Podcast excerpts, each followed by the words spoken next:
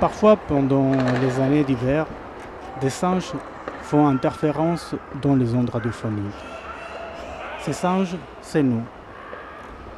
Aujourd'hui, Keke, qui est à la cuisine, Vincent, Vince, Shedia, Mario, Morgan, JB et Guillermo. Aujourd'hui, l'ennemi intérieur en direct depuis la librairie Parchemin.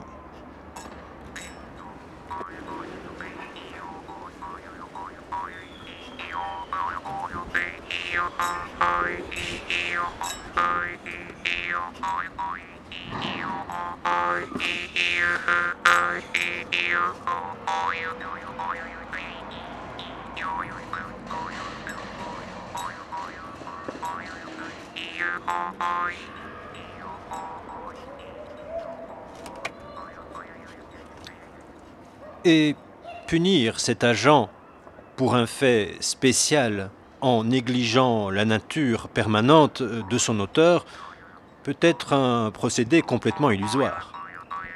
Pour choisir les mesures à prendre, c'est l'état permanent de l'individu qu'il faut considérer plus que son acte passager.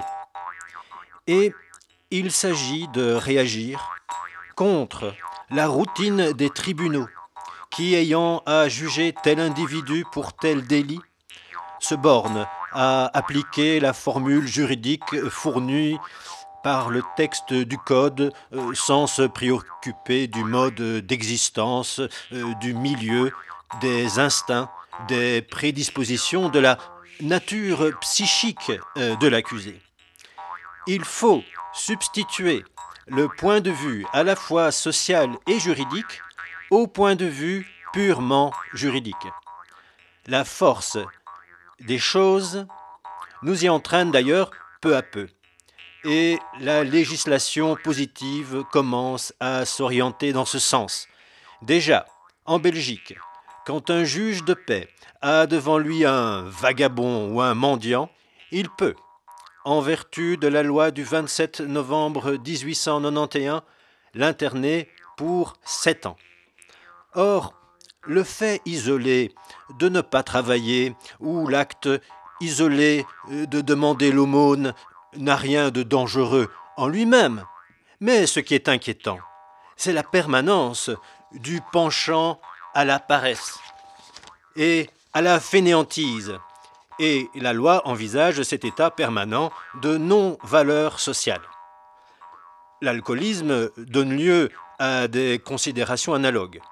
On ne trouve plus de juristes pour soutenir, comme le faisait parfois l'école classique, que l'ivresse puisse devenir une circonstance atténuante. La circonstance passagère de l'ivresse disparaît devant l'état permanent d'alcoolisme. L'acte accompli par l'ivrogne peut ne pas avoir de gravité, mais ce qui est grave, ce qui menace la société, la famille et l'individu, c'est l'alcoolisme lui-même, destructeur de l'organisme humain et les législateurs envisagent de plus en plus l'état permanent du délinquant alcoolique et instituent pour lui des asiles spéciaux. Eh bien, voilà, bonsoir. Donc ce soir, comme l'indique l'intitulé de notre émission, nous allons parler de l'ennemi intérieur. Enfin, pas tant de l'ennemi en soi que de la manière dont on construit une figure de l'ennemi intérieur. Cette construction, nous vous proposons de la mettre en discussion à partir de deux notions, celle de dangerosité et celle de radicalisation. Alors, nous venons d'entendre un extrait de Prince, Adolphe de son petit prénom, qui a été l'un des artisans en Belgique de la notion de dangerosité.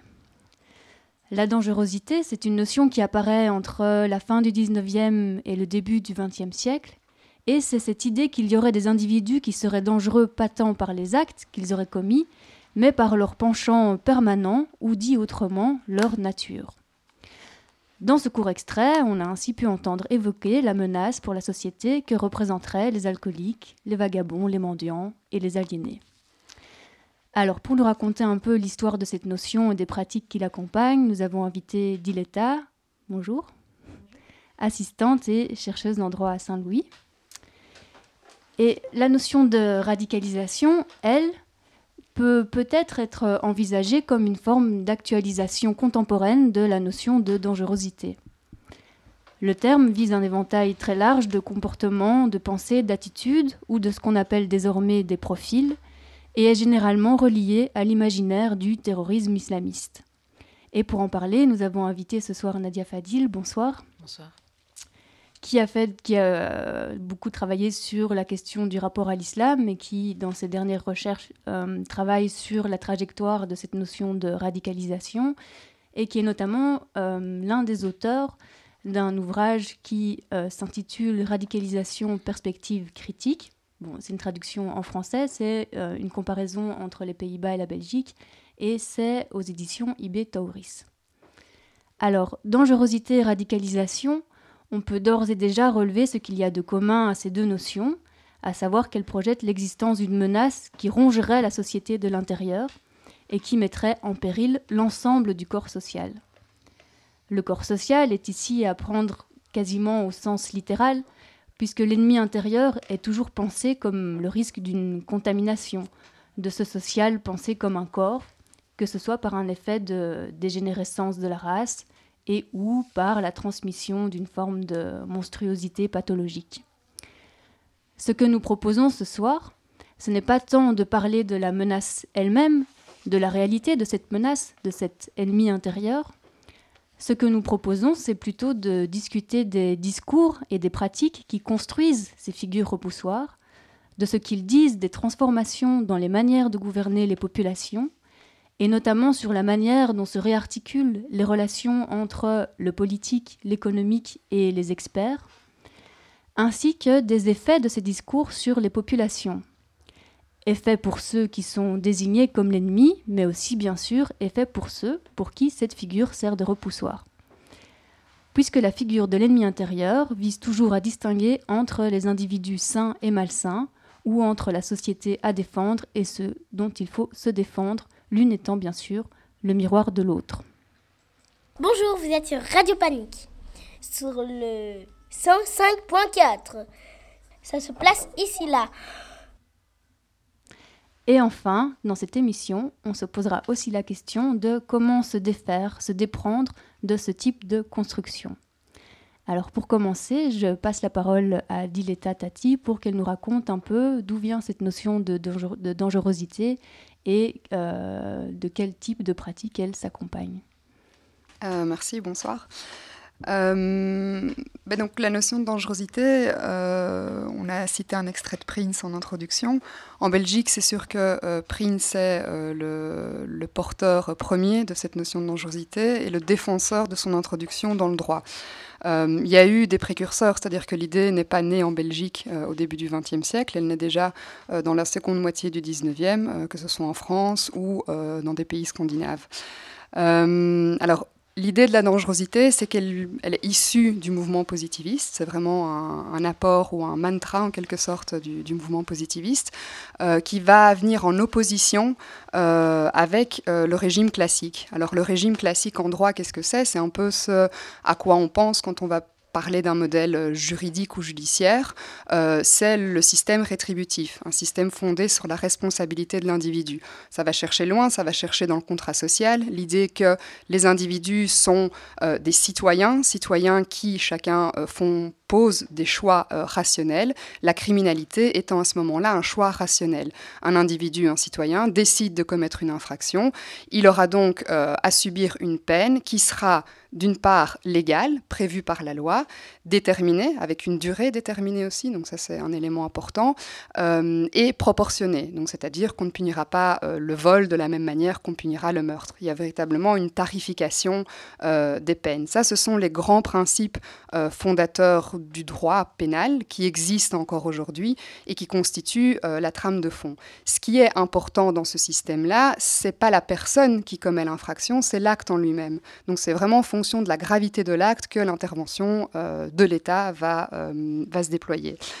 fin du 19e siècle, euh, début du 20e siècle, dans le courant positiviste, on voit émerger bah, d'une part une nouvelle science, la criminologie, qui est un espèce de melting pot d'autres sciences sociales. Donc ça mélange du droit, de la psychologie, de la sociologie, de l'anthropologie. criminologie qui va donc s'intéresser de manière très général aux faits criminels, c'est-à-dire à l'infraction, à ses auteurs, etc. Et dans ce courant, enfin dans la criminologie, on a le courant ou la discipline particulière de l'anthropologie criminelle. Et là, on voit qu'il y a un passage Là où avant on s'intéressait euh, à l'acte, à l'infraction en tant que telle, on va s'intéresser à l'individu. Donc c'est bien expliqué dans le texte, euh, dans l'extrait qui a été lu euh, de, de, Prince. On va s'intéresser à la nature même de la personne qui commet l'infraction, en considérant, partant du postulat, que l'infraction est commise par certaines personnes qui par nature seraient criminels, qui du fait de leur milieu de vie, euh, du fait de leur éducation, du fait de caractéristiques euh, physiques aussi. Donc dans le cadre de l'anthropologie criminelle, on peut penser à Lombroso, qui est probablement un des, euh, exposants les plus connus ou diffusés de l'anthropologie criminelle, avec les, fameux, les fameuses études de crâne. Donc il étudiait la forme du crâne des criminels pour déterminer, ben, tiens, voilà, des yeux rapprochés, un nez long, etc. On aura plus le faussaire, on aura plus le meurtrier, etc. Donc il y a une rationalisation, on va dire, de, euh, de la criminalité euh, et une réification en fait de l'individu euh, criminel. Et donc ici, c'est pas tant l'acte qui va importer. Et donc dans l'extrait, on parle notamment, on l'explique bien, l'alcoolisme, ce n'est pas en, en, tant, en, tant, que tel le fait de boire ou de commettre une petite infraction qui peut être mineure due à, l'ivresse sur la voie publique. C'est l'alcoolisme en tant que tel, perçu comme maladie. C'est la paresse pour les, les, mendiants. c'est l'absence de logement pour les vagabonds qui constitue une trame de fond euh, de dangerosité euh, de toute une série de personnes, euh, d'individus, qui vont se retrouver regroupés de manière assez, enfin, de manière complètement artificielle dans des catégories de dangerosité. Alors Prince va parler des anormaux. Les anormaux sont les personnes qui sont atteintes de maladies mentales. Il va utiliser aussi un terme particulier, c'est celui de défectueux. Et donc l'idée, c'est que le défectueux est celui qui n'est pas adapté à la mécanique sociale. On parlait du corps social en tant que corps, c'est vraiment ça l'idée. Il y a un corps sain et il faut préserver ce corps sain, cette société saine, de ces éléments qu'on considère euh, comme étant euh, malades ou atteints d'une dégénérescence. Euh, c'est évidemment une théorie qui est empreinte de darwinisme. on peut parler vraiment de darwinisme social, de sélection euh, sociale des individus qu'on va garder et de ceux qu'on va euh, écarter, mettre de côté. Pourquoi? Pour défendre la société. La théorie de Prince s'appelle d'ailleurs la défense sociale. L'idée, c'est de défendre la société. Il y a aussi euh, dans, cette, euh, dans cette idée une logique productiviste. Donc, dans un autre extrait euh, du même bouquin de Prince sur la défense sociale, il va comparer les déchets humains aux déchets de l'industrie. L'idée étant que l'industrie réussit à recycler ses déchets, et donc il se pose la question est-ce qu'on ne pourrait pas, comme l'industrie, réussir à recycler nos, déchets, nos déchets sociaux? C'est toujours Prince qui parle. Hein. Au niveau des peines, ce qui va changer par rapport à un système de responsabilité où on connaît d'avance le tarif qu'on risque, on sait ce qu'on va risquer comme peine, on aura une peine à durée déterminée prévue dans un code, c'est qu'on va introduire, euh, et on parlait dans l'extrait aussi encore de la Norvège notamment, euh, des peines à durée indéterminée. C'est-à-dire qu'on ne va pas garder la personne euh, en détention, on ne va pas l'enfermer pour une durée déterminée, mais on va l'enfermer tant qu'elle sera dangereuse, tant qu'elle continuera à présenter un danger pour la société, danger qui du coup sera évalué euh, en général euh, par des médecins, euh, psychiatres et par, par des juristes. ça, c'est voilà, en gros le contexte d'émergence de, la défense sociale. Il faut dire que en Belgique, en tout cas, ces questions émergent aussi dans un contexte euh, social euh, particulier, qui est celui euh, d'un exode rural massif. Donc, on a toute une série, toute une catégorie de la population qui va être déracinée, qui va venir des campagnes et va aller travailler dans les grands bassins sidérurgiques en Belgique, mais qui va aussi venir travailler dans, les villes. et donc, on a cette, population nouvelle qui débarque, qui est complètement détachée des repères ou des liens qui pouvaient exister dans, dans leur communauté de base. Euh, c'est aussi une période, euh, historiquement, la question sociale. Euh, donc il y a des jacqueries, toute une série de révoltes, etc. Donc dans cette catégorie des, des, dégénérés, on va trouver autant les personnes qui peuvent être atteintes d'un trouble mental que des contestataires politiques, que des récidivistes. donc c'est vraiment, ça brasse assez large. Tout ce qui est en fait ennemi à un projet particulier, le projet de la société libérale à l'époque. la récidive, ben, tout comme maintenant, je pense que la question se repose toujours et est brandie à chaque, à chaque élection, euh, la question de la récidive euh, est vraiment centrale. Et donc Prince va euh, essayer de défendre son système en disant, ben voilà, finalement, peu importe, enfin, peu importe qu'une personne commette des infractions graves, mais c'est la répétition des infractions, des petites infractions, qui fait qu'on peut en déduire un état de dégénérescence, de défectuosité chez la personne. Et donc il considère les récidivistes comme parfois normaux, mais la plupart du temps comme des personnes euh, dégénérées. Euh, et donc, on voit qu'on s'intéresse aussi au milieu social de la personne, mais on s'y intéresse évidemment moins ou pas du tout euh, dans la perspective de comprendre et d'intégrer des logiques, d'intégrer des parcours dans, dans le fait de juger, mais plutôt pour justifier en fait l'existence en quelque sorte d'une sous-classe vis-à-vis -vis de laquelle il faut prendre des mesures via l'appareil judiciaire qui devient un appareil répressif. À côté de ça, un autre, euh, un autre élément de la défense sociale qui est, aussi un, qui est aussi un héritage et qui existe toujours à l'heure actuelle, c'est l'internement. C'est-à-dire que euh, quand on parle de, des détenus aliénés, etc., ce que Prince va dire, c'est les personnes qui euh, présentent une, une, maladie mentale ne doivent pas être en prison et vont s'ouvrir des instituts de défense sociale où là, pareil, pour pouvoir sortir de ces instituts de défense sociale, ce sera l'état mental de la personne qui va être euh, envisagée, qui va être considérée, et la personne ne pourra pas sortir tant que euh, les instances considéreront qu'elle constitue un, danger pour la société. Et donc il y a cette double dimension, parce que là on est dans une dimension tout à fait critiquable, mais en tout cas une dimension de soins, euh, qui est de soins avec une sentence à durée indéterminée, mais qui n'est pas purement punitive. Plus d'infos sur notre radio radiopanique.org. Quelque chose qui est frappant comme ça euh, quand on lit Prince ou euh, d'autres textes que tu nous avais passés, c'est à quel point ils essayent de nous convaincre que euh, la moindre infraction est très très dangereuse. vous voyez bien qu'en fait c'est pas juste une infraction, c'est vraiment un ennemi qui est là et relié quand même avec un peu ce que, tu dis, c'est-à-dire des... Les, la société comme corps, mais pas comme n'importe quel corps. C'est pas juste dire, il y en a qui sont la tête, il y en a qui sont les bras, etc. C'est vraiment euh, ce qui apparaît très fort, c'est l'idée d'un corps productif. C'est-à-dire, vous vous rendez pas compte que euh, ces petits gestes, euh, ils sont très dangereux parce qu'ils nuisent au, au, corps, enfin la société comme corps productif, c'est-à-dire le développement de la société comme corps productif. De la même manière que dans les usines, on va aller bah, implanter une discipline qui permet de euh, regarder les moindres gestes parce que les moindres gestes de travers est nuisible à la productivité. Donc vraiment, ce qui, ce qui apparaît un peu, enfin en tout cas ce qui semble apparaître comme ça avec euh, cette figure de l'ennemi intérieur qui est d'une certaine manière propre au 19e siècle, enfin en tout cas qui, qui, naît au 19e siècle, c'est un peu cette idée qu'il euh, il faut soigner les moindres gestes parce que sinon c'est vraiment très très très dangereux et les, euh, les répercussions de la moindre infraction sont, sont énormes. Ce que je voulais euh, soulever aussi, parce que ce sera aussi intéressant par la suite, c'est la manière dont à un certain moment des experts, là en l'occurrence des psychiatres, vont euh, catégoriser des personnes comme des viands, là où on pourrait les appréhender comme des ennemis sociaux. Et en fait, ils vont venir dépolitiser euh, la lecture de, de la situation. Oui, c'est ça. Mais pour euh, reprendre sur ce que Guillermo disait, euh, l'idée du corps productif, c'est vraiment euh, au cœur de toutes les logiques. Et là, je, parle autant de la théorie de Prince que d'autres défenseurs, entre guillemets, de la défense sociale. c'est le principe selon lequel cette théorie est au service d'un certain modèle social.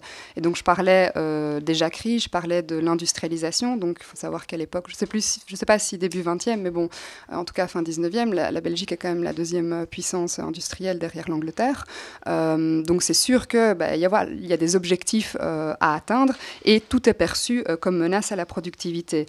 Le, penchant ou le revers ou euh, la figure qui se dessine euh, par euh, négatif de, du déviant, du dégénéré, de l'aliéné en fonction des termes qui sont utilisés, c'est celui, c'est celle plutôt la figure de l'homme blanc, bourgeois, hétérosexuel, etc., etc. Donc il y a aussi des prémices ou des, ou des, ou des lignes de, de différenciation raciale. Bon, à l'époque, c'est pas une question d'immigration euh, internationale, mais, euh, mais donc voilà, ces lignes-là, elles se dessinent et par, euh, par négatif, donc il y a ce modèle de ce qui est acceptable et de ce qui est en fait utile et intéressant pour la société qui se construit à ce moment-là.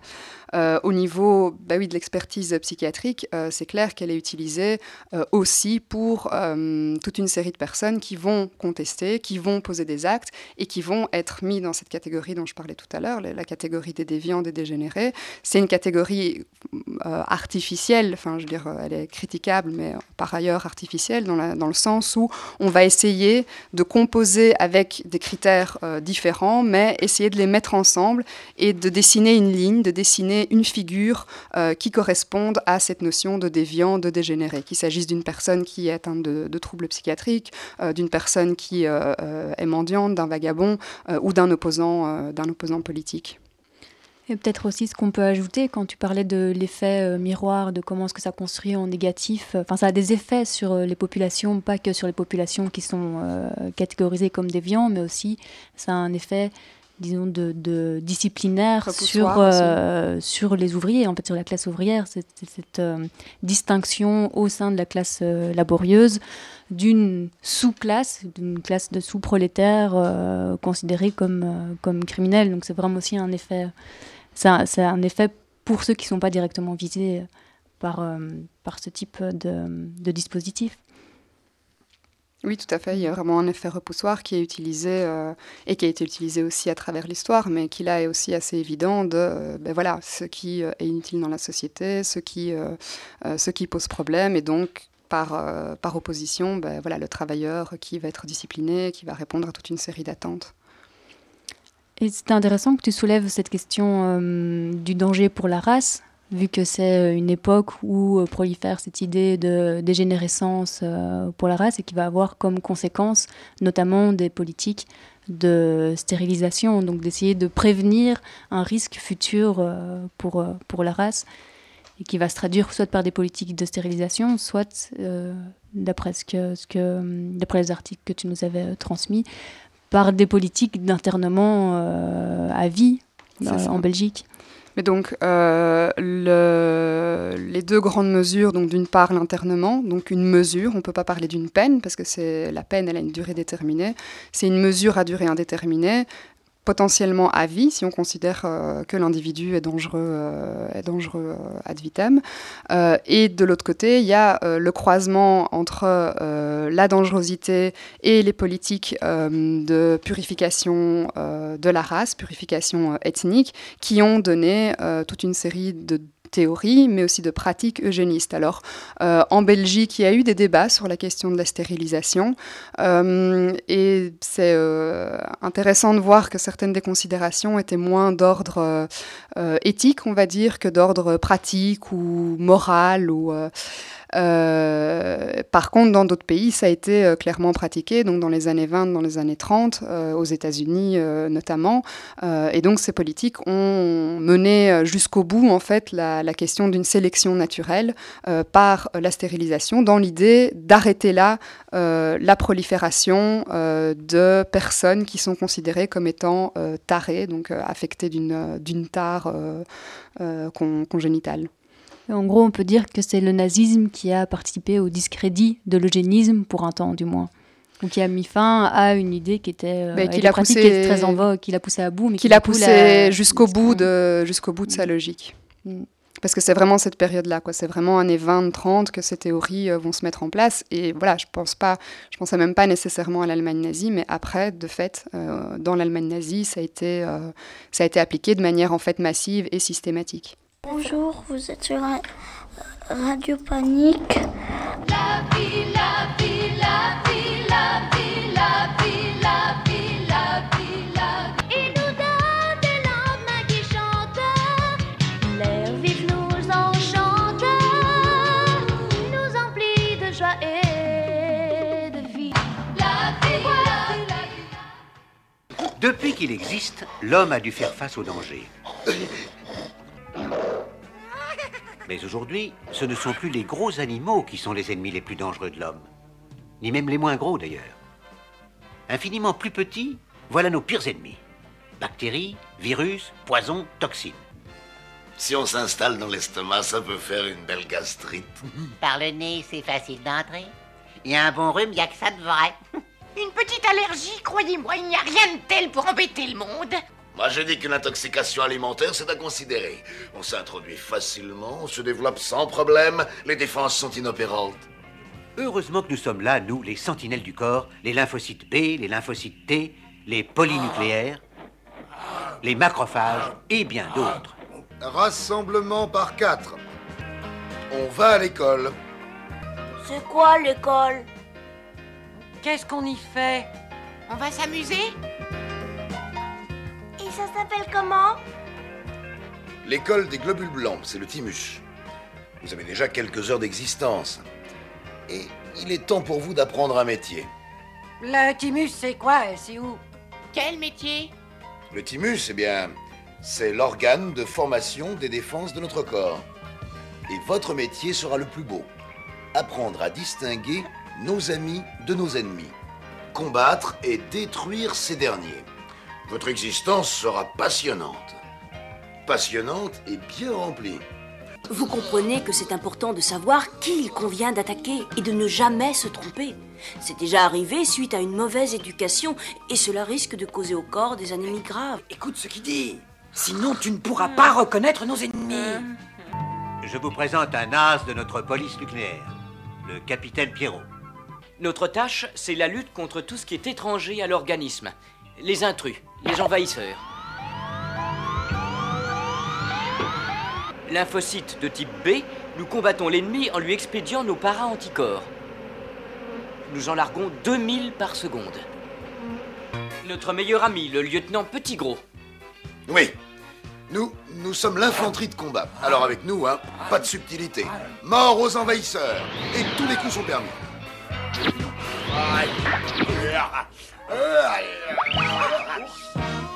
Bien sûr, il ne faut pas avoir l'estomac délicat.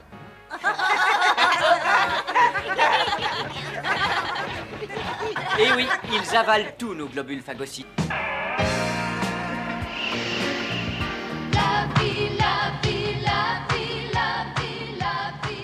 Bien. Ça, c'était La vie.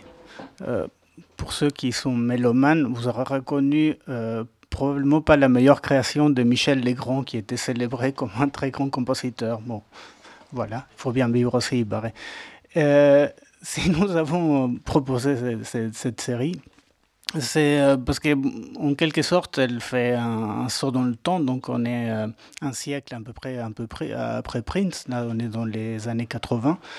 Et, euh, et cette série est une création euh, comme ça de, la gauche progressiste de l'époque. Hein. C'est une série extrêmement progressiste. On voit les personnages euh, au départ qui font l'amour, etc., qui sont tout nus. Donc c'est vraiment une manière de présenter aux enfants euh, quelque chose qui est censé être euh, sain, gentil, etc.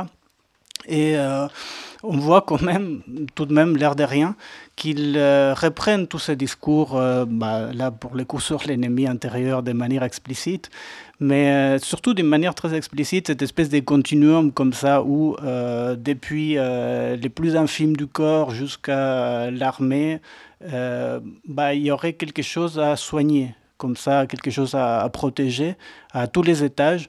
Et euh, il faut bien faire attention à tous les étages parce que euh, les moindres soucis peuvent être graves. On voit ici, par exemple, tous ces mélanges entre à la fois la guerre, la médecine, la psychologie, euh, l'école, etc. Tout ça mélangé comme ça.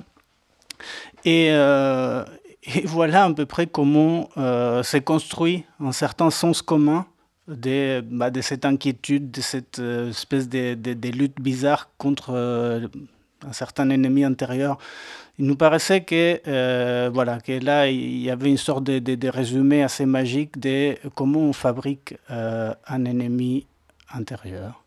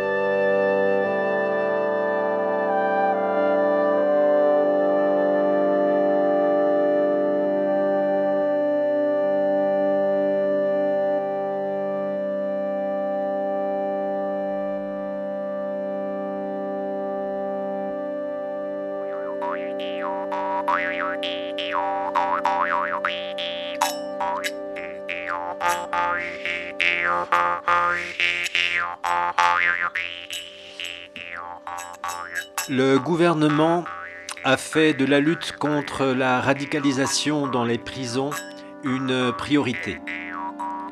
Les attentats de Paris en décembre 2014, l'attentat au musée juif de Bruxelles plus tôt dans cette année, les actions terroristes planifiées qui ont pu être déjouées début janvier 2015 à Verviers et les attentats de Copenhague illustrent l'importance d'une approche énergique de la radicalisation et du terrorisme, la nécessité d'une politique de détention adaptée en fait intégralement partie.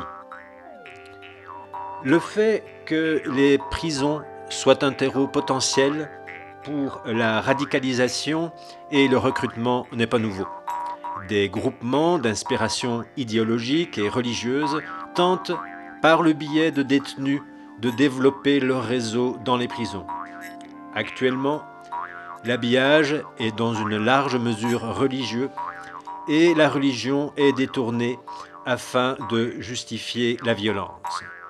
Les détenus constituent pour la radicalisation un groupe particulièrement vulnérable qui mérite une attention et un suivi plus important. Les recrues potentiels sont souvent incarcérés pour de petits délits, mais par des sentiments de frustration à l'égard de la société, la pression du groupe, la société normale qui se ferme, la quête d'un sens inspiré par la religion ou l'idéologie, et ou le désir d'appartenir à un groupe, ils sont très réceptifs à une idéologie radicale qui rejette les valeurs fondamentales et les droits fondamentaux à notre société.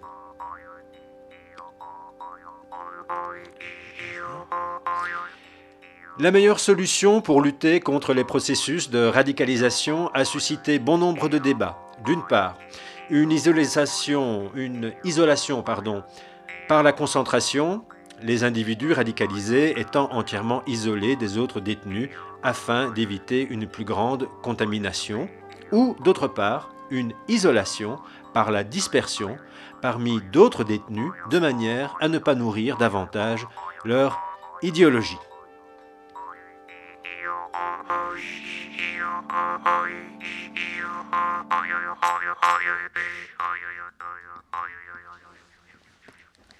Voilà. Donc c'était un extrait du plan euh, de lutte contre la radicalisation en prison qui a été adopté en 2015, si euh, je ne me trompe. Et ça semblait pertinent de prendre euh, cet extrait en ce qu'il montre qu'on est toujours en partie dans ce domaine du pathologique, puisqu'il s'agit d'éviter la contamination. De quoi exactement, c'est pas très clair, d'idée en tout cas et euh, aussi parce qu'on a l'impression, en fait, à la lecture de ce texte et d'autres textes produits par euh, d'autres organes de sécurité, mais aussi dans d'autres pays, qu'on voit comme ça reprendre euh, des, définitions presque telles quelles, qui vont réapparaître d'un pays à l'autre. On parle de terreau, de terreau potentiel, propice à la radicalisation violente. Et justement, c'est là-dessus que tu as travaillé, Nadia, c'est justement sur cette, ce transfert de, de, notions, cette dispersion, enfin, la trajectoire de cette notion de radicalisation. Donc, euh, je te laisse la parole. merci. Oui, en effet, euh, et, c'est intéressant de voir comment cette notion de cette métaphore organique est en effet euh, un des éléments centraux. Un chercheur américain parle de virus, hein, donc de cette notion de la radicalisation comme un virus qui se transmet, qui circule. Et donc c'est cette métaphore de, voilà du de, de de la personne radicalisée qui peut contaminer les autres et donc qui doit être mise en isolation euh, dans les prisons que, que l'on voit en effet euh, émerger dans, dans ce rapport-là. Euh, je pensais aussi tout à l'heure quand, quand, quand, quand, on évoquait la notion de la dangerosité à travers l'histoire, je devais aussi penser à, à, une déclaration faite par le ministre de l'Intérieur de, de, de de l'époque, euh, Yan Yambon, qui, euh, voilà, qui a démissionné euh, en 2018, juste après les attentats de, de, Bruxelles. à Zaventem et Malbec, qui justement aussi parlait, et on se souvient bien de, l'entretien où il a dit que les musulmans dansaient après les attentats de, de Zaventem et, de Malbec. Mais ce qui est intéressant à, cet entretien, c'est que donc cette phrase apparaît dans un, dans, dans un passage bien précis où il parle des musulmans qui dansent après euh, les attentats, qui jetaient des pierres euh, après l'arrestation de Salah Abdeslam, etc. Et, euh, et, donc il continue, il dit le problème c'est pas c'est pas seulement les terroristes, les terroristes on peut les arrêter, on peut les éradiquer, ce sont que des comme de l'acné sur une peau. Le vrai problème, c'est euh, ce qui se cache derrière. C'est euh, les gens qui dansent, c'est euh, les gens qui jettent avec les pierres quand Salah Abdeslam se fait arrêter. Et il parle même d'un cancer qui existe et qui est là et qui ne sera pas facile à traiter, mais qu'on peut éradiquer. Et donc c'est là qu'on voit vraiment une continuité directe entre, entre cette, cette métaphore organiciste qui continue à animer aujourd'hui notre euh, notion de, sécurité et de danger. Revenons-en maintenant justement à cette question de radicalisation. En effet, dans notre euh, ouvrage, on a essayé de comprendre euh, d'où ce terme vient, en tout cas dans le langage du dispositif sécuritaire.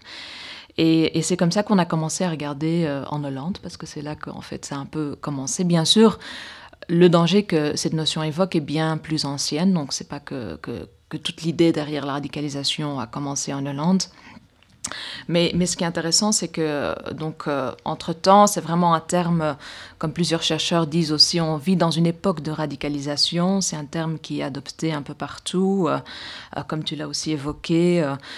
donc, ça a été repris en Europe par l'Union européenne vers 2003-2004. et ça faisait bien sûr aussi partie de toute la lutte contre le terrorisme après les attentats du 11 septembre, mais surtout les attentats de Madrid ont joué un rôle très important aussi dans l'adoption euh, de, cette notion. Euh, ça a été adopté par les différents États-nations, surtout euh, au nord de l'Europe, donc l'Angleterre, les pays scandinaves, donc la Belgique, qui a développé son premier plan R en 2005 environ. Plan R, ça veut dire? Donc plan, plan radicalisme. et donc d'abord, qui a d'abord développé le plan M, le plan Mosquée. Et donc c'est très explicite. qui, a, qui a ensuite été retitulé le plan R, euh, le plan radicalisme. Et le jeu, c'était avoir tout l'alphabet, c'est ça Et euh, parce que maintenant, on parle aussi des Cécile R, donc euh, le R commence à, circuler un peu partout. Et, donc, à l'époque, c'était encore une, une, mesure, surtout, c'était surtout des dispositifs au niveau fédéral qui étaient mis en place. Euh, euh, et, c'était aussi la création de, de l'OCAM. Euh, L'organe pour l'analyse de la menace. Exactement, pour l'analyse de, de coordination d'analyse de la menace. Exactement.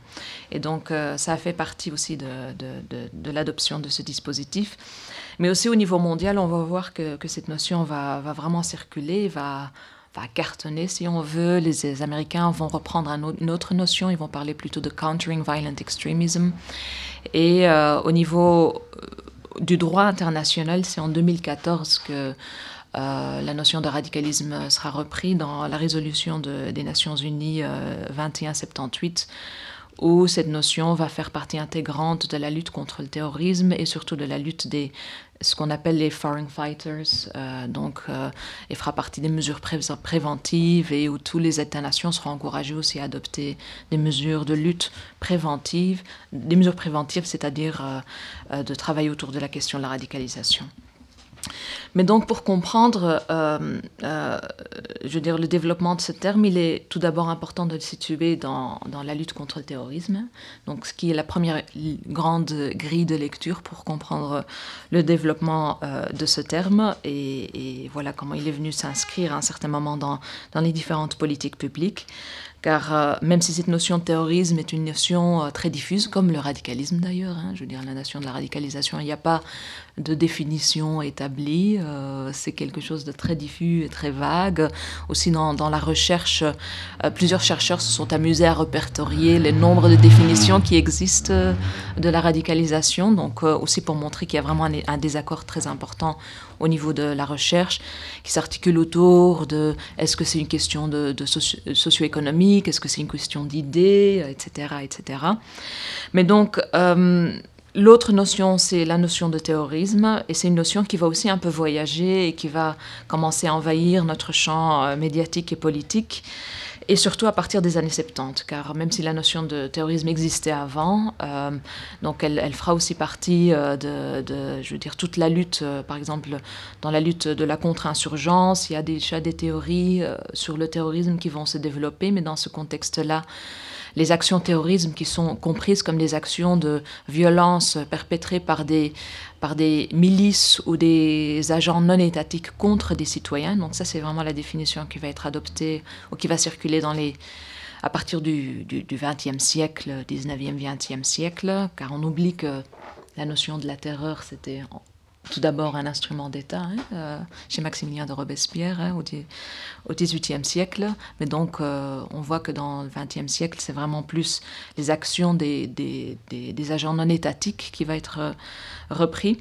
Mais dans ce contexte-là, il y a encore vraiment une compréhension de, voilà, une vision interactionnelle de la violence, c'est-à-dire que les actions terroristes s'inscrivent dans un contexte de lutte, voilà, et de violence politique, si l'on veut. Et, c'est dans ce contexte-là qu'on va aussi réfléchir à comment est-ce qu'on peut euh, voilà, comprendre euh, la question du terrorisme. Et, graduellement, il va vraiment y avoir une, discipline qu'on va appeler les Terrorism Studies, et c'est surtout dans le milieu anglo-saxon que euh, cette question de, terrorisme va être réfléchie et que on va, ce qui est intéressant pour, pour l'anecdote, les attentats terroristes de Munich en 73, si je ne me trompe pas, vont être un moment propice aussi pour, euh, je veux dire, un, débat international sur la question du terrorisme. C'est un contexte où des, athlètes israéliens vont être euh, pris en otage par des, Palestiniens et aussi tués. Et c'est dans le cadre de, la, de la lutte, je veux dire, israélo-palestinienne où il y a différentes actions euh, violentes qui vont avoir lieu, euh, aussi en dehors des territoires. Et donc c'est dans ce contexte-là qu'il va vraiment y avoir une discipline du terrorisme qui va émerger, et où justement le terrorisme va être compris comme une pathologie. Donc vraiment, va être compris comme une irrationalité profonde, comme quelque chose de dangereux, ce qu'on appelle les New Terrorism Studies, qui vont vraiment développer cette idée que le terrorisme est le nouveau danger, du contexte euh, international euh, et que c'est le nouvel ennemi. Euh, et donc cette, cette idée va, voilà, va, va, être mise en place et on va aussi voir que les services de renseignement et donc dans, dans la notion de danger, cette idée du terrorisme va aussi émerger comme cette idée du nouveau danger. Le deuxième élément et la deuxième grille de lecture, c'est euh, le deuxième facteur pour comprendre comment la notion de radicalisation va émerger, c'est la question de l'intégration. Car euh, et donc là, je reviens euh, à la Hollande et je reviens aux années 90, car c'est autour de cette période qu'on va commencer à réfléchir justement à, ces questions euh, et qu'il va y avoir vraiment une politisation et un débat sociétal et médiatique autour de la non-intégration des personnes issues de l'immigration et en particulier des personnes issues de l'immigration turque euh, et marocaine, car c'est vraiment les premières personnes euh, dont il s'agit. Et donc, c'est là où on arrive au travail d'archivage que j'ai un peu fait euh, dans cette étude, où j'ai vraiment essayé de comprendre comment la notion de radicalisation apparaît. Et quand on voit les, rapports aussi de, des services de renseignement hollandais qui ont développé donc, cette notion de radicalisation en, 2000, en 2002, donc dans le rapport qui traite de l'année 2001, euh, on voit que vraiment à partir des années 90, à travers des années 90, il va vraiment y avoir une sorte de découpage dans l'analyse de risque et du danger dans, dans, les rapports où on va de plus en plus commencer à distinguer euh, ceux qui sont les dangers qui sont le fruit d'actions politiques et militantes. Une distinction euh, voilà, qui, était prépondérante, si on veut, dans les, dans, dans les rapports et les analyses de risque euh, jusqu'à les années 90, euh, début des années 90, c'était, voilà, on ciblait surtout les associations et les organismes, les organisations comme le PLFP, voilà, les, les, personnes qui faisaient partie de l'IRA, par exemple, ou, différentes associations, et les sympathisants de cette association qui étaient certainement, qui étaient listés. Donc, c'était vraiment un listing qui se faisait en fonction d'organisations.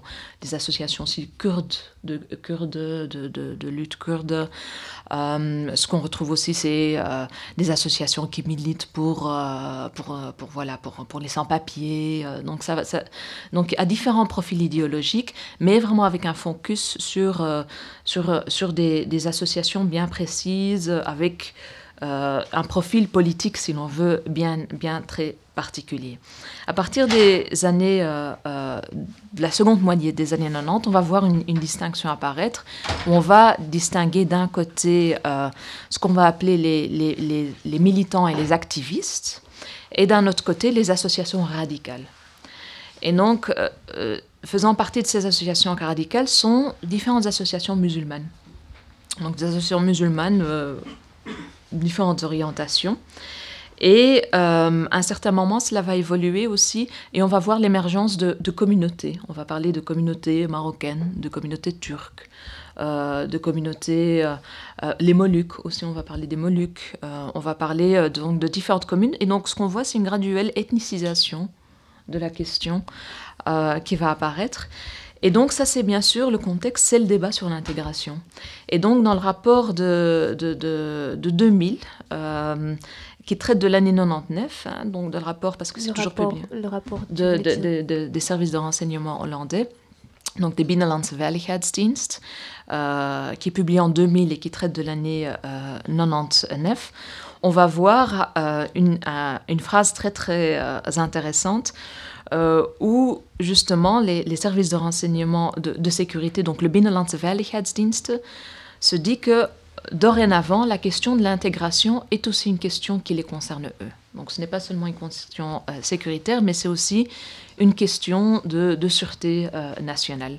Et donc c'est à partir de cette logique, donc il parle de multi-ethnische samenleving, euh, les problématiques liées à la société multiculturelle.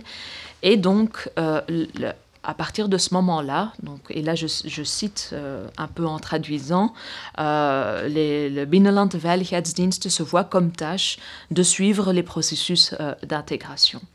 Et donc c'est dans le rapport de 2002, qui traite de l'année 2001, que la notion d'intégration va apparaître, de radicalisation va apparaître. Et donc cette notion de radicalisation va apparaître dans, un, dans une section qui traite de la communauté marocaine et la définition qui est donnée de, la radicalisation, c'est euh, euh, les terreaux qui euh, permettent un soutien par rapport à des actes de violence et aussi qui s'opposent à l'ordre démocratique. Donc, donc ça, c'est le deuxième élément. Le premier, on voit déjà la métaphore de terreau apparaître. Deuxième, c'est l'opposition à l'ordre démocratique, à l'état de droit, qui peuvent potentiellement mener à des actes de violence. Et donc, euh, euh, euh, les services de renseignement se voient comme, comme, comme, comme, comme tâche de, de, de, monitorer et suivre les évolutions chez la communauté marocaine. Donc ça, c'est la première définition qu'on a en 2002. Et donc, donc ça, c'est la deuxième clé de lecture, tout le débat autour de l'intégration et l'idée que l'intégration et le manque d'intégration et, la faillite de l'intégration peut mener à une, menace euh, ou peut représenter un problème euh, euh, sécuritaire. Le troisième, et donc ça c'est une dernière clé de lecture qui est aussi importante et qui accompagne un peu cette deuxième évolution, c'est qu'on va voir que le Binnenlandse donc les services de renseignement intérieur et les services de renseignement extérieur vont fusionner à la fin des années 90 et ce qui va créer la AIVD, la Algemene Inlichtingen en Veiligheidsdiensten. Et donc, euh, ce qui va aussi s'accompagner d'une nouvelle analyse du risque. Et donc, je parlais déjà du terrorisme. On va évoluer vers une, vers une idée du, du danger qui est donc le terrorisme, qui est vu comme un danger international, mais qui a aussi un terreau local et national. Donc, il est important de ramener les deux ensemble. Et donc, ce qui qualifie le terrorisme, et donc la Qaïda apparaît déjà à partir de, des années 90 euh, dans, les listings d'associations qui, qui, représentent un danger. Euh, c'est que euh, ce n'est pas prévisible, c'est qu'on ne sait pas où ça peut arriver, donc que c'est quelque chose de indéterminable, que ça peut nous attaquer de partout, et donc c'est important de lier les dangers, euh, les problèmes domestiques avec les problèmes euh, internationaux, car ça peut nous, nous apparaître de partout. Et euh, on a aussi besoin d'une nouvelle méthode pour analyser le danger. Donc on a besoin de statistiques, on a besoin d'études de, processus sociaux. Et donc l'intégration fait partie de, cette nouvelle forme d'analyse. On va analyser des processus sociaux, car cela peut aussi euh, mener à une forme euh, de menace. Et cela va mener à ce que le AIVD va appeler le brede benadering ou l'approche large. Donc on, doit suivre une approche beaucoup plus large dans l'analyse de risques et de dangers. Et donc tout ça va mener à, justement ce concept de radicalisation. Et donc ce qui est important de, souligner, c'est que l'idée de la radicalisation, c'est la phase avant qu'on puisse même être dans, une susceptible de, de, faire quoi que ce soit. C'est vraiment la possibilité qu'on puisse avoir des sympathies, qu'on puisse être attiré. Donc on ne parle pas encore de contexte, il n'y a pas encore de violence, il n'y a pas encore de plan, il n'y a pas encore de démarche, il n'y a pas encore d'action. On est vraiment dans une phase où potentiellement on pourrait être potentiellement on pourrait être intéressé ou mené à. Et donc c'est cette phase euh, euh, préventive ou, ou, prior, donc avant, qui intéresse ce concept de radicalisation. Et donc ça se traduit euh, dans les graphiques que vous avez probablement vus, euh, donc des triangles mais couchés, où justement le radicalisme c'est en dehors du triangle, donc les processus de radicalisation se font en dehors du triangle. Et une fois qu'on est dans le triangle, ça mène automatiquement à des actes de violence.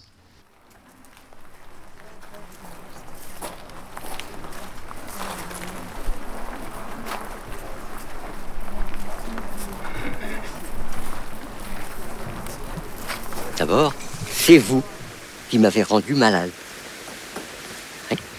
La société, euh, en général. Je fais pas, hein, je fais pas de cadeau. La société en général.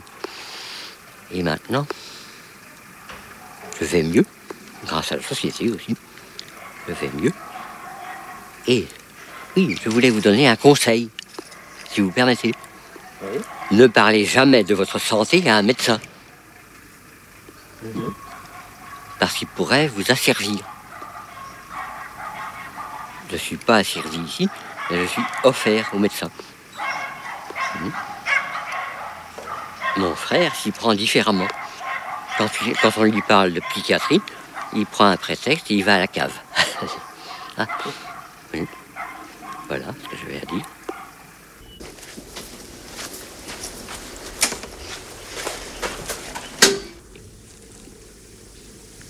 Et maintenant, je flotte un peu.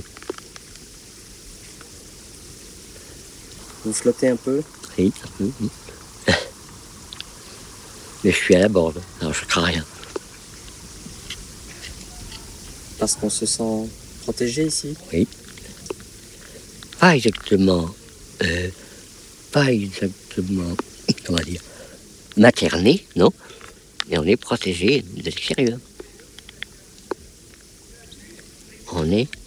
entre nous. Et vous, êtes entre nous aussi, maintenant. Quand j'ai eu dans les saisons, on m'a dit ça c'était épatant.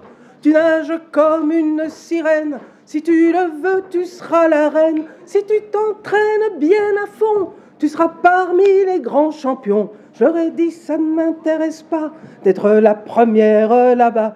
Moi, je veux rester marginal, sauvage et artisanal. Moi, je veux rester marginal, sauvage et artisanal. Allez, un peu de participation. Quand j'ai poussé la chansonnette, on m'a dit ça c'est super chouette. Si tu travailles comme une malade, tu seras au top du hit parade. Si tu fais bien tout ce qu'on dit, t'auras du fric et du crédit. Je l'ai dit, ça ne m'intéresse pas d'être la première là-bas. Moi, Je veux rester marginal, sauvage et artisanal. Moi, je veux rester marginal, sauvage et artisanal. On m'a dit ton look c'est pas ça, faudrait d'abord perdre du poids et t'habiller bien plus sexy avec des talons en body, te faire bronzer sous une lampe et te coiffer comme une vente. J'aurais dit ça m'intéresse pas d'être la première là-bas. Moi, je veux rester marginal, sauvage et artisanal. Moi, je veux rester marginal, sauvage et artisanal. Ouais On a dit tant de bêtises qui sont partis avec la brise. J'ai pas besoin de l'Olympia pour savoir que je suis moi. Moi je veux rester près de vous, prendre les enfants sur les genoux et partager les nuits d'été sous la vaste voûte étoilée. Moi je veux rester marginal, sauvage et artisanal. Moi je veux rester marginal, sauvage et artisanal. Moi je veux rester marginal, sauvage et artisanal. Vous écoutez Radio Panique. Bon, je te raconte. Donc, euh, il était 5 heures du matin, plus ou moins. Enfin, c'était le, le- petit matin. Je donnais le, le biberon à mon fils. Et puis, euh, bah, la porte a éclaté. Et euh, avec un bélier, là, c'était des, des, des- plein de monde avec des fusils. euh, et ils sont rués sur nous. Il y en a un qui a qui m'a arraché euh, mon fils des bras, tellement violemment qu'il est, il est tombé contre le mur. Et, euh, et puis j'ai reçu un coup de fusil sur la tête. Je suis tombé dans les vapes, je sais pas trop combien de temps. Et puis, et puis euh, j'ai crié euh, Tuez pas mon fils, le tuez pas, le tuez pas. Et euh, ils étaient tellement violents que j'aurais jamais imaginé que c'était la police. C'était la police. Mais. euh, et là, j'ai j'ai hurlé Mais pourquoi vous voulez me tuer? Pourquoi vous me tuer? Ils m'ont dit que j'étais un terroriste, que, que j'avais caché Salah Abdeslam après l'attaque de Paris. Et puis, ils m'ont mis une cagoule sur la tête, j'arrivais plus à respirer. Et ma femme était à l'hôpital, elle venait d'accoucher. Alors euh, euh, la police a pris mes enfants, elle les a donnés à un assistant social. Et puis euh, finalement, ils m'ont relâché le soir même.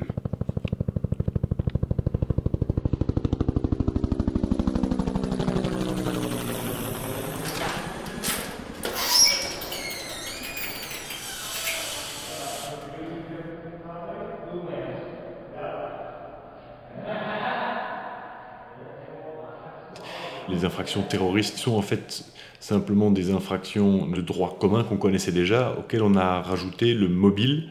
Dès lors qu'il y a un mobile terroriste, l'infraction passe à un degré de gravité supérieur.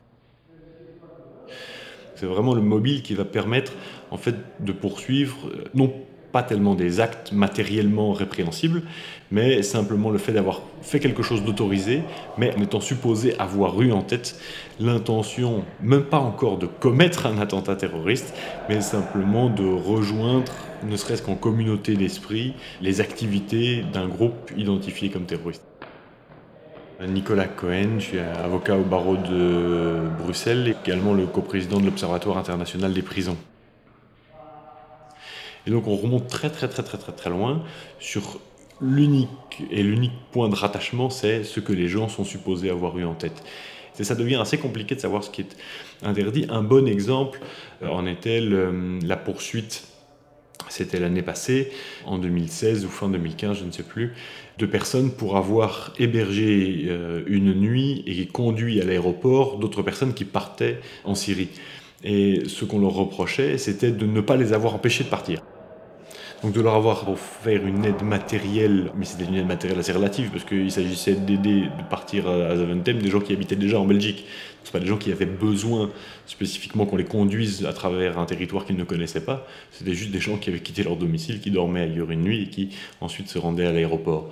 Donc c'était pas une aide dont ils avaient absolument besoin pour réussir leur départ, mais le fait d'avoir participé à ce simple acte et de ne pas avoir fait tout ce qu'ils pouvaient pour les en empêcher, et eh ça, c'était poursuivi comme la participation aux activités d'un groupe terroriste.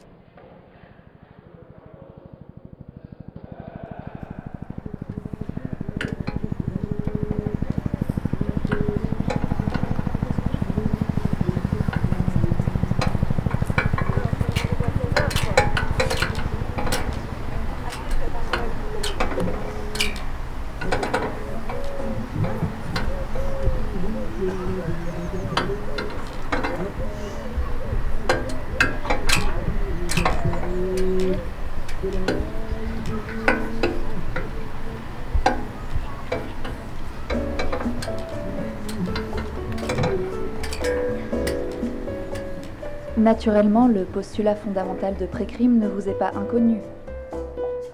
Je présume que nous pouvons partir de ce principe.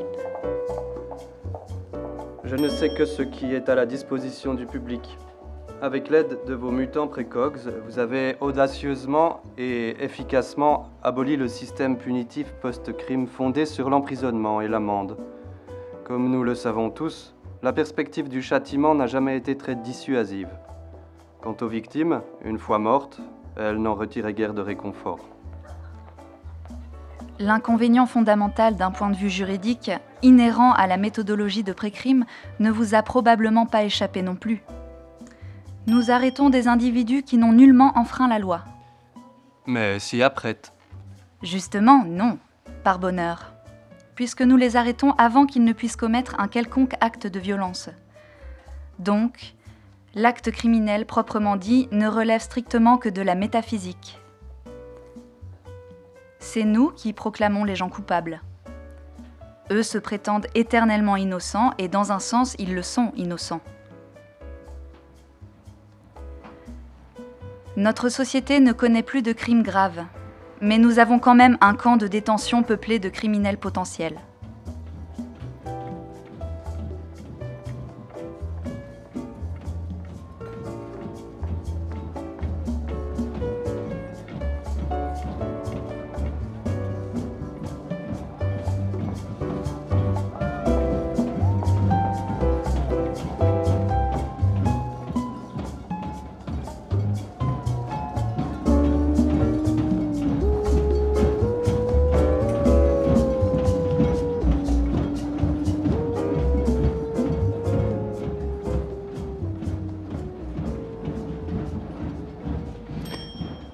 Merci à Morgane et JB pour cette lecture d'un extrait de Philippe Cadic.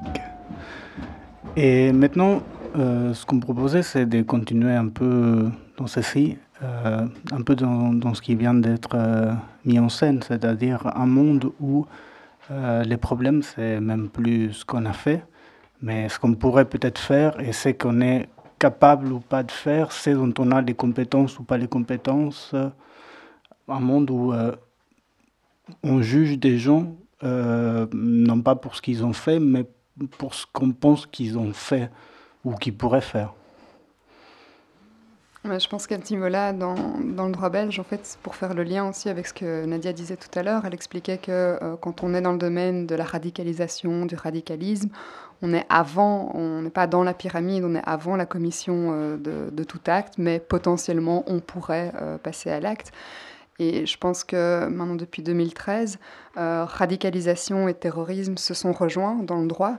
Euh, je pense à une disposition spécifique et à d'autres aussi. Euh, c'est celle qui incrimine l'incitation indirecte au terrorisme. Que dit la loi? Elle dit une personne qui a incité même indirectement une autre personne à commettre euh, une infraction terroriste, même si aucune infraction n'a été commise, est passible d'une peine d'emprisonnement euh, qui va jusqu'à 5 euh, ans, je pense.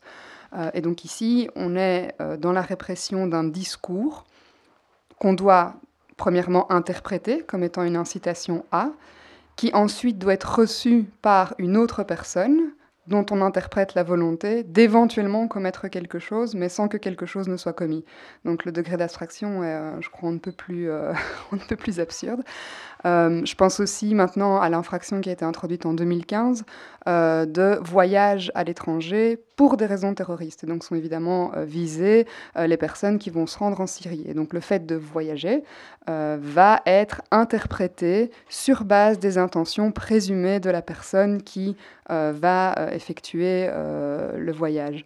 Et donc je crois qu'à ce niveau-là, on est clairement dans la logique prédictive. c'est probablement un aspect que pas, sur lequel j'ai pas beaucoup insisté quand je parlais de la dangerosité au début du XXe siècle. On passe clairement d'un système de responsabilité où l'idée c'est l'acte, c'est punir, à un système de prévention. On va agir avant que le danger ne se manifeste, ne se présente, avant que l'acte ne soit commis. Oui, je, je, je, je, veux tout à fait. Euh, allez, je peux tout à fait. Euh, je suis complètement d'accord avec ce qui a été dit. Et en effet, euh, après, moi, je suis moins. J'ose moins m'exprimer par rapport à des cas pénaux, même si, voilà, on voit qu'en effet. dans, dans, dans, dans l'ouvrage qu'on a édité, il y a un chapitre de Béatrice de Graaf qui justement traite les différents cas qui ont été condamnés sous le premier grand procès antiterroriste euh, en Hollande qui visait justement aussi des, jeunes partis en Syrie, où c'était euh, le fait de montrer l'intention qu'on partait en Syrie ou qu'il y avait la possibilité qu'on allait partir, qui était aussi euh, voilà, passable de, punition. Donc c'est vraiment, on évolue de plus en plus vers, euh, vers une, surtout autour de questions de terrorisme, vers une euh, dynamique où l'intentionnalité devient de plus en plus passible de, de voilà, de, de, de peine. moi, ce qui, sur lequel moi j'ai surtout essayé de, travailler, c'est de comprendre les interactions qui existent entre le dispositif euh, d'intégration et la notion d'intégration et la notion de radicalisation, et comment justement, surtout dans la première période du développement de, ce dispositif et, de cette notion, euh, ce qu'on appelait avant euh, le manquement d'intégration ou dans les années 2000 euh, où justement il y aura une politisation des minorités ethniques, il va y avoir différents mouvements politiques euh, comme la Ligue arabe européenne par exemple qui va émerger au début des années 2000 qui vont être vus comme des vecteurs de radicalisation. Et donc ce qu'on ce qu'on voit c'est que justement cette question de, de, de radicalisation, les porteurs de radicalisation vont être liés avec des actes de rébellion sociale ou des, euh, euh, des mouvements politiques chez les minorités ethniques qui sont euh, vus comme étant des porteurs de, de projets, d'idéaux, d'actions qui peuvent mener à des actes de violence. Et donc, je crois que ce qui est intéressant, c'est de voir comment d'emblée cette question de la radicalisation va s'inscrire dans, dans, cette notion de manquement d'intégration ou la faillite de l'intégration. Et après, la discussion va être est-ce qu'on peut appliquer la question de la radicalisation à d'autres euh, donc ça, ça va être le grand débat. Est-ce que l'extrême droite, on peut parler de radicalisation par rapport à l'extrême droite ou l'extrême gauche? Donc il y aura des tentatives. Mais d'emblée, la question de la radicalisation est racisée euh, et est liée en premier lieu avec euh, des personnes issues de, de, l'immigration. Et c'est pour cela que, que l'on voit que même si, bon, le politiquement correct veut qu'on va euh, appliquer cette notion à d'autres euh, notions de danger, ça ne fonctionne pas vraiment. Et quand on parle du danger de radicalisation, on va en premier lieu être intéressé à des personnes issues de l'immigration et en, particulier des, musulmans. Euh, effectivement.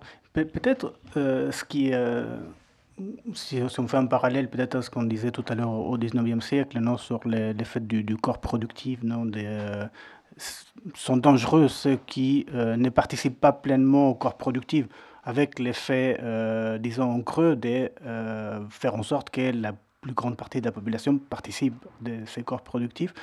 Et ici, il y a peut-être quelque chose aussi de, de cela dont euh, la manière de, produire qu'il y a aujourd'hui ou euh, qui, est largement modélisée et modélisable, c'est-à-dire qu'on demande largement, que ce soit aux, élèves, que ce soit aux travailleurs, que ce soit aux chômeurs, etc., de euh, devenir prévisibles, de pouvoir avoir des compétences qui soient transversales, c'est-à-dire qui soient les mêmes pour tout.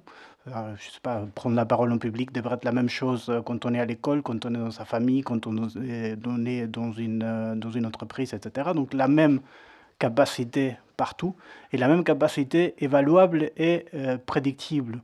il y a ici un besoin, hein, ne serait-ce que parce que les types de capitalisation boursière, etc., se font par euh, modélisation euh, mathématique, euh, d'étendre un certain type de pouvoir et faire en sorte que les gens deviennent prévisibles. C'est-à-dire ce qu'il y a dans, dans, dans, toute cette histoire de prévisibilité, de dire on sait qui va construire, qui, qui va être capable de ceci ou qui va être capable de cela, c'est faire en sorte que les la plus grande partie possible de la population devient, deviennent prévisibles, parce que leurs actes, parce que leur manière de penser est tellement réduite qu'elles soient prévisibles. Donc, en quelque sorte, il y a aussi ça en creux, non quand on désigne une population, qu'on dit celle-là, elle a un problème parce qu'elle n'est pas prévisible, de dire aux autres, non, mais vous, devenez prévisible. Oui, allez, oui, c'est clair, et, je crois que c'est là où on voit la notion de la race, quand on voit, par exemple, pour Michel Foucault, euh, euh, la question de la race, c'était pas une question de, couleur de peau, c'était une question de ceux qui n'étaient pas intégrables à la, société. C'était ceux qui, n'étaient pas, euh, ne faisaient pas partie de, voilà, de, de des bons citoyens, si l'on veut, et, qui représentaient constamment une menace de l'intérieur parce qu'ils n'étaient pas captables par les, structures de pouvoir. Et, c'est là où où, cette notion de, radicalisation euh, remplit une fonction bien spécifique, et c'est celle de démarquer euh, pas seulement les, types de, rébellion sociale, de, de, mobilisation, ou même à titre individuel de, conduite sociale qui sont, qui sont peut-être pas complètement dans la norme, mais qui, voilà, font partie de la rébellion sociale ou d'actes de, violence que l'on peut comprendre et ceux qui, sont, euh, qui sont le symptôme de quelque chose de plus profond et qui sont le symptôme de quelque chose de plus, de plus, plus dangereux et qui va vraiment créer une démarcation à, ce niveau-là. Donc, euh, donc c'est pour ça que je crois que c'est important aussi d'insister sur euh, parce que ce n'est pas le fait que chaque conduite non conformiste va être captée de, radicalisation. Il y a vraiment les conduites non conformistes qui vont faire partie de la norme, et après il y a les conduites non conformistes qu'on va voir comme symptomatiques de quelque chose de plus profond, et c'est là que la notion de radicalisation vient induire et, produire quelque chose de spécifique. Là où des instituteurs avant se posaient pas trop la question, maintenant vont voir des signes potentiels de radicalisation. Et donc ça, ça a aussi un, une caractéristique productive, ça produit quelque chose et ça, et ça introduit quelque chose dans la société. Radio Panique.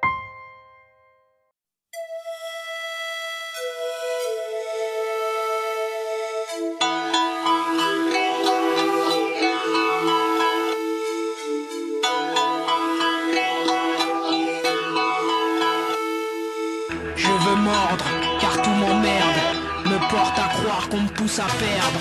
Seul m'importe le verbe et ma horde. Je suis à vie l'ennemi de l'ordre. C'est moi l'ennemi, moi qui suis malmené, mal aimé et qu'on a surnommé le mal incarné, qu'on a berné toutes ces années. L'indigène à qui on aime mener une chasse acharnée, mes chances de survie sont en sursis. Mon avenir est proche de l'asphyxie, car le pouvoir s'est fixé, le devoir de hisser des remparts autour des peaux noires et métissées.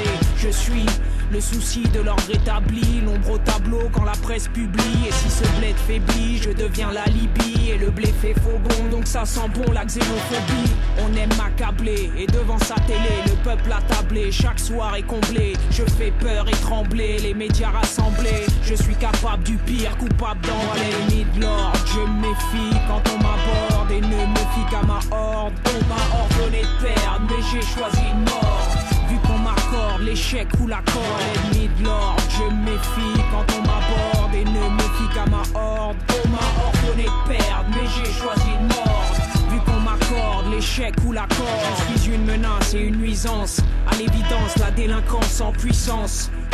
Sous la cuirasse, tenace dans la démence, une extrême virulence sans classe et élégance. On discute de ma jeunesse, mon impatience, mon faciès, mes prouesses, mon inconscience. On appelle la science qui dissèque ma race. Mes toi et taudis qui embarrassent chez les pires tendances. Je suis de la pire espèce, on dit que je casse et agresse dans l'allégresse, que je transgresse et agace en état de grâce, qu'apparaît stress et détresse là où je passe, que seul m'intéresse la paresse, que j'ignore la tendresse, que j'adore ajouter des crimes à mon palmarès, que c'est avec le point que la police me dresse et qu'au-delà du périph' nord se trouve mon adresse. L'ennemi de l'ordre, je méfie quand on m'aborde et ne me fie qu'à ma horde. On m'a ordonné de perdre, mais j'ai choisi une mort. Vu qu'on m'accorde l'échec ou la corde, l'ennemi de l'ordre, je méfie quand on m'aborde et ne me fie qu'à ma horde. On m'a ordonné de perdre, mais j'ai choisi une mort. Vu qu'on m'accorde l'échec ou la corde, je n'ai pas l'air qu'on tolère. L'allure, abonné au bas salaire, la couleur qui ne connaît que la colère. Et pour l'heure, j'ai la figure accolée au malheur. J'endure, brûlure, molar et procédure. Parcours au radar, mirador et coup dur. Le refus des videurs et les règles en vigueur. Le mépris des leaders, les lois et les rigueurs. C'est la guerre contre moi et pour la gloire. Je suis contrarié, sans emploi ni espoir. Et les hautes sphères conspirent sans tête et aspirent à pourrir jusqu'à l'atmosphère que je respire. Et l'ordre veut me mordre, me tendre un piège énorme et puis me tordre.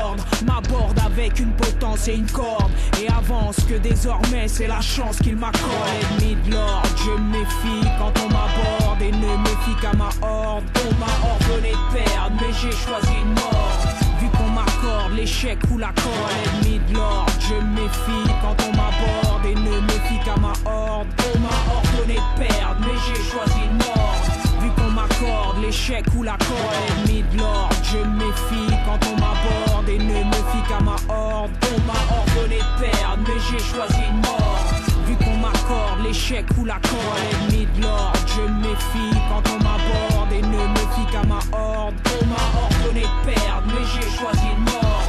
Vu qu'on m'accorde l'échec ou la corde.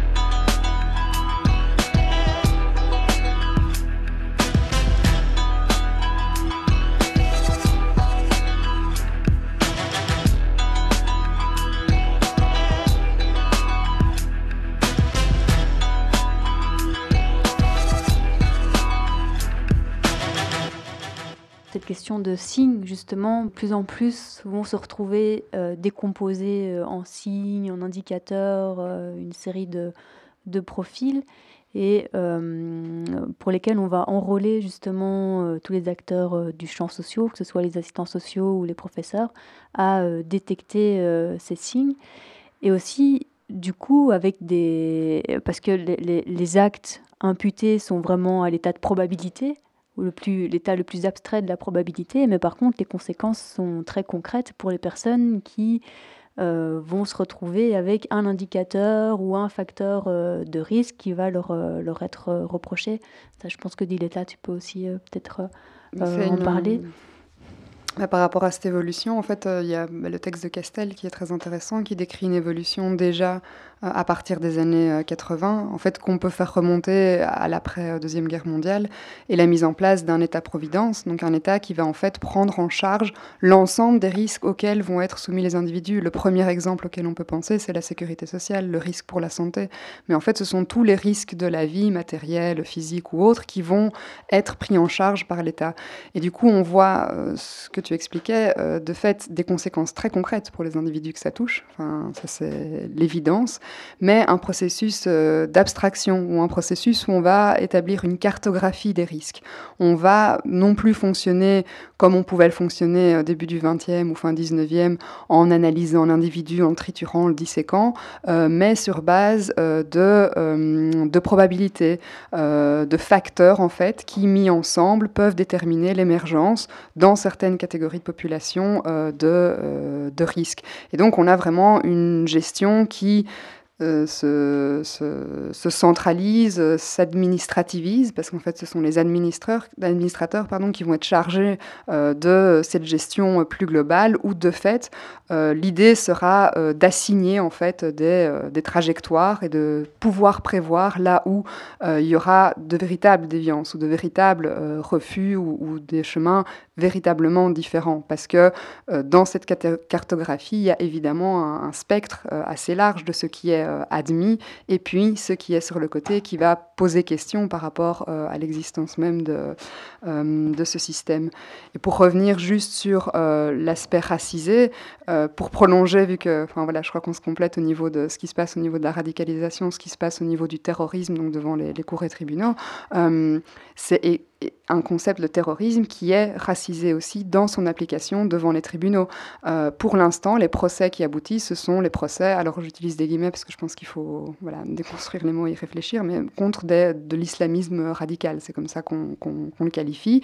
On a tenté, euh, première tentative début 2000 contre le DHKPC, donc un groupement d'extrême gauche turc. On a tenté d'utiliser les lois antiterroristes, ça a été une saga judiciaire de nombreuses années qui a abouti à des acquittements.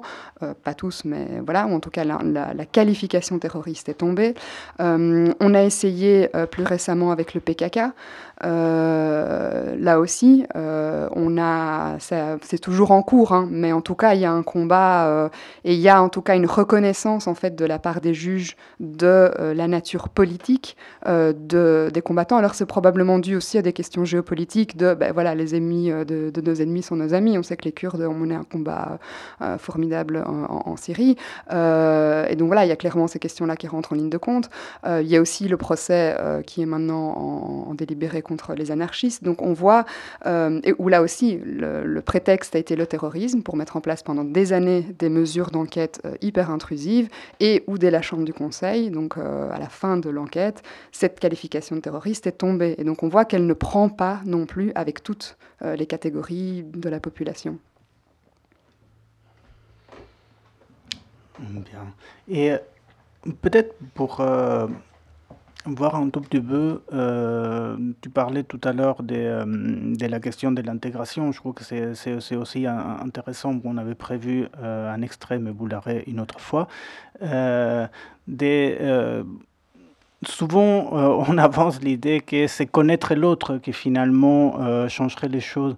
Or, ce qui est assez troublant avec ces histoires d'intégration, c'est que la manière de connaître l'autre euh, est finalement assez semblable à celle que préconise d'une certaine manière toute, cette mouvance des, radicalisations, des radicalisations, etc.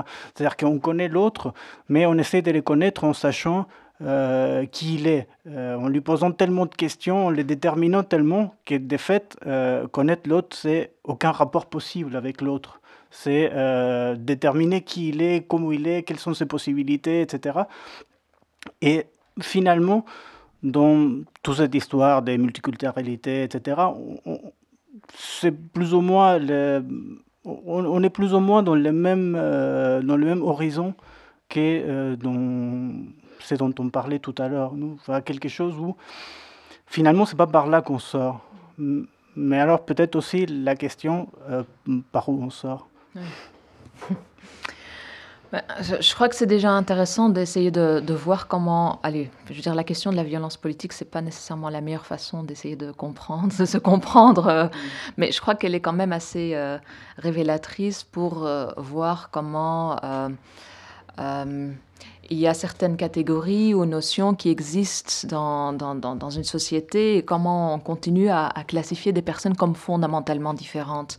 Car, euh, pour le dire différemment, notre violence, c'est pas la violence qui est perpétuée par, par, par des personnes euh, euh, voilà, de, de, notre société ou de notre groupe n'est pas lue de la même façon que la violence perpétrée par l'autre. Et surtout, l'autre qui fait partie parce que ça, c'est une dimension que je n'ai pas encore évoquée, mais, mais, mais en tout cas, c'est une question qui m'intéresse, c'est de comprendre la continuité qui existe entre la façon dont euh, les, les insurgences, les, voilà, les, les, les différentes euh, mobilisations qu'il y a eu et, les actions et les violences politiques qu'il y a eu dans les colonies étaient lues euh, et comment justement il y a une, continuité hein, qui, s'inscrit de façon euh, presque linéaire dans la façon dont on lit la violence politique euh, aujourd'hui et dans la, géographie, l'économie politique contemporaine s'inscrit.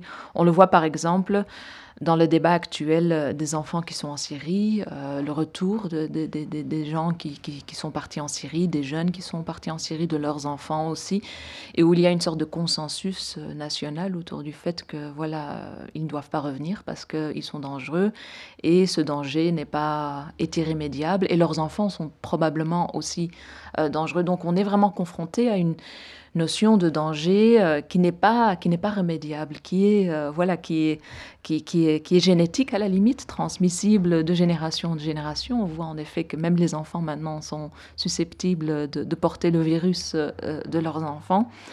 Et, et je crois que c'est vraiment pour commencer justement à, à, se comprendre, je crois qu'il faut justement comprendre comment on ne voit pas l'autre euh, dans sa beauté, mais aussi l'autre quand, quand, quand, voilà, quand, quand il y a de la violence et quand, quand, quand il est laid, quand, quand il, y a, il, y a, il y a des problèmes.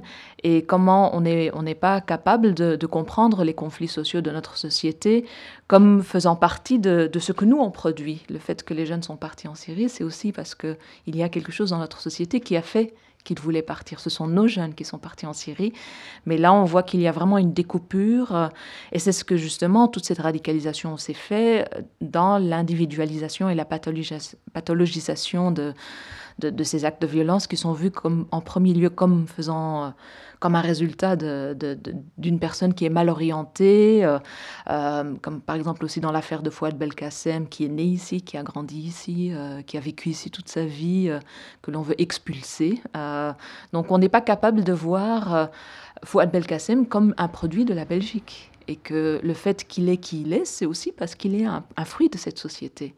Et donc, on crée vraiment cette coupure, ce qui nous permet vraiment d'évacuer euh, ces problèmes, de les voir comme n'étant pas nos problèmes et comme étant quelque chose qui, qui fait partie de l'autre. Après, comment en sortir euh, J'ai pas de solution miracle, mais je crois que c'est déjà une première solution, c'est d'essayer de comprendre euh, les violences de notre société et comment euh, les violences euh, dans lesquelles on vit génèrent aussi des violences bien précises et spécifiques et comment, et comment voilà, on est lié tout simplement. C'est peut-être une, réponse bateau, mais, mais voilà, je crois que c'est un début de, réponse.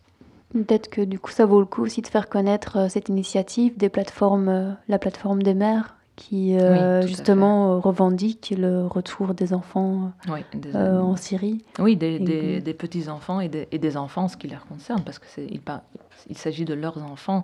Et c'est là qu'on voit vraiment un, bras de fer en train de se jouer en ce moment, où au niveau politique, il y a peut-être encore une volonté de répatrier les petits, on parle d'enfants entre 1 an et 5 ans, mais pas question de répatrier les mères et les pères, on n'en parle même pas. Euh, et, donc, euh, il y a encore un discours humanitaire qui veut reconnaître l'innocence des enfants, mais euh, les parents, voilà, ils ont fait des choix, c'est l'ennemi, et, voilà, on ne va pas faire venir. Merci beaucoup à Nadia Fadil et à Dileta Tati. Et il est l'heure du singe intérieur.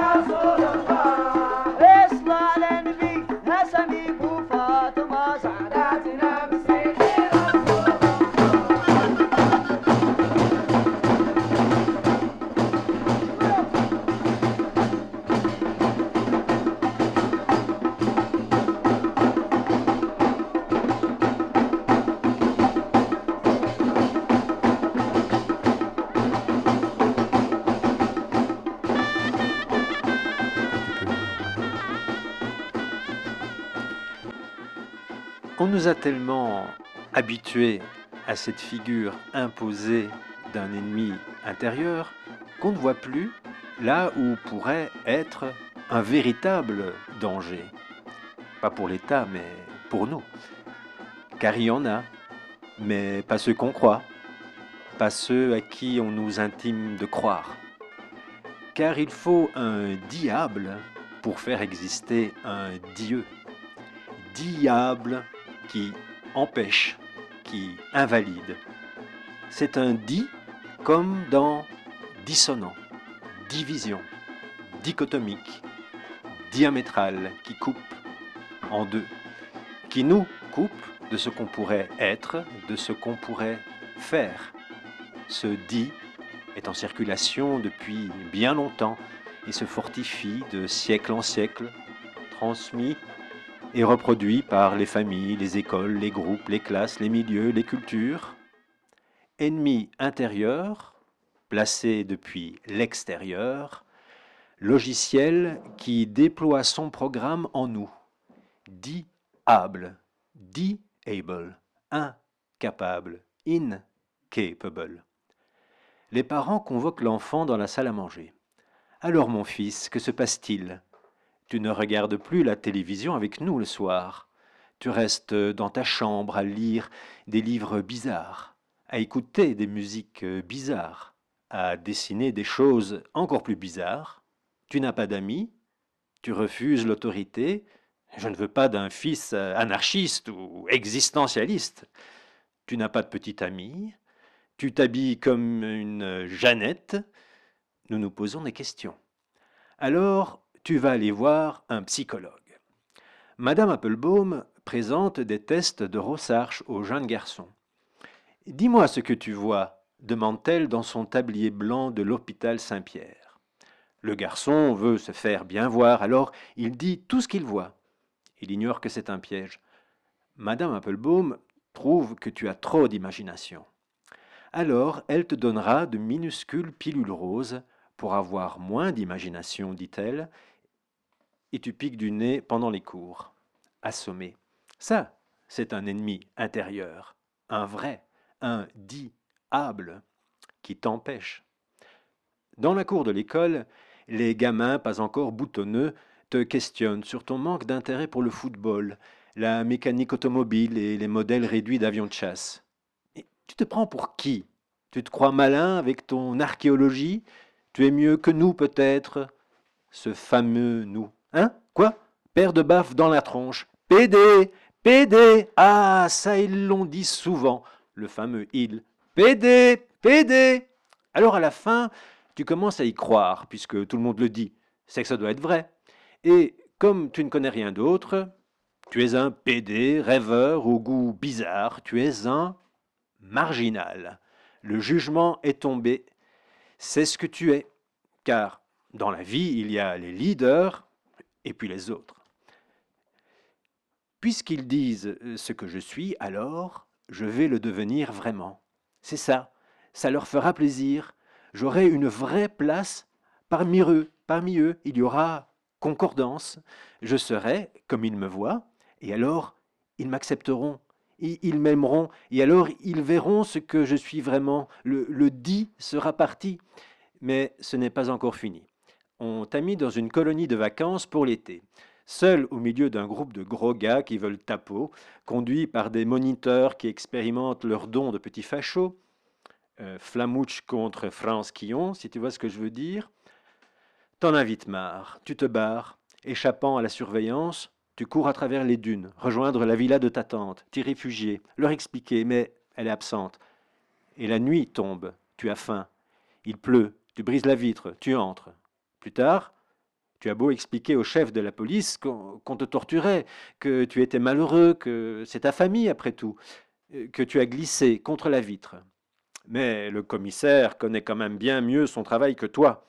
Alors, prise d'empreinte. Enquête, tu as brisé la vitre avec une pierre que tu as jetée. C'est une effraction.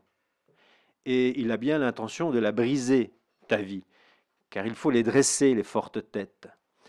Le mieux serait la maison de correction.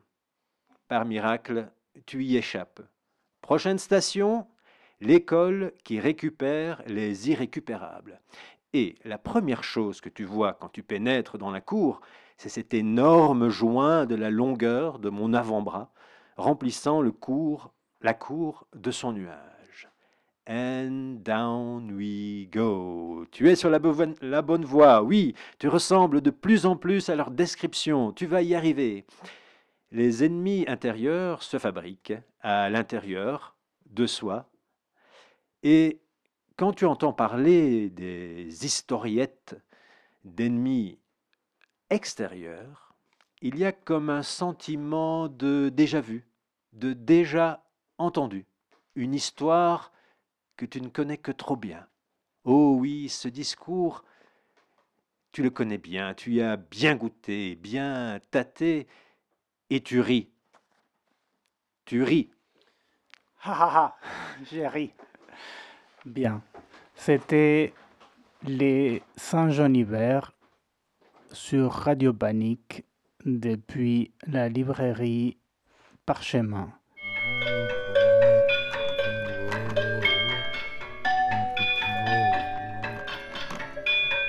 Sommes venus faire nos projets.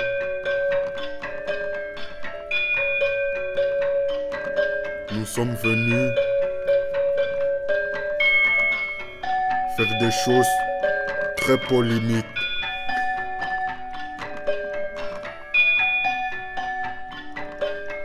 Et nous sommes là pour s'y mettre. Avant de commencer, on y va d'abord doucement. Ça, c'est la moindre des choses. Doucement, doucement. Mhm. Et là, on commence à aller à fond la caisse. Doucement, doucement. Et les Tréham Bruxelles, c'est ma famille. À fond la caisse. Oui. Moi, j'aime bien les Tréham. J'aime bien les projets, ça fait du bien. Ça fait du bien même si c'est embêtant. À fond la caisse. Moi j'aime bien des choses polémiques, hein. À fond la caisse. Oui, oui.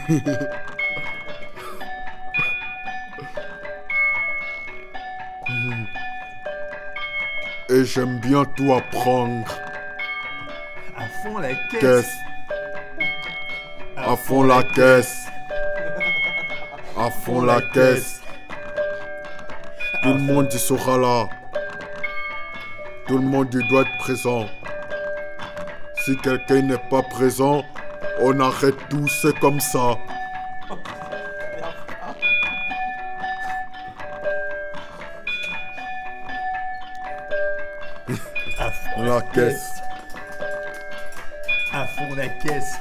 Tout le monde n'est pas présent, on arrête tout. C'est comme ça. Sinon, on répète rien qu'à nous deux. Tous ceux qui sont pas présents. Et les autres qui retournent à leur maison.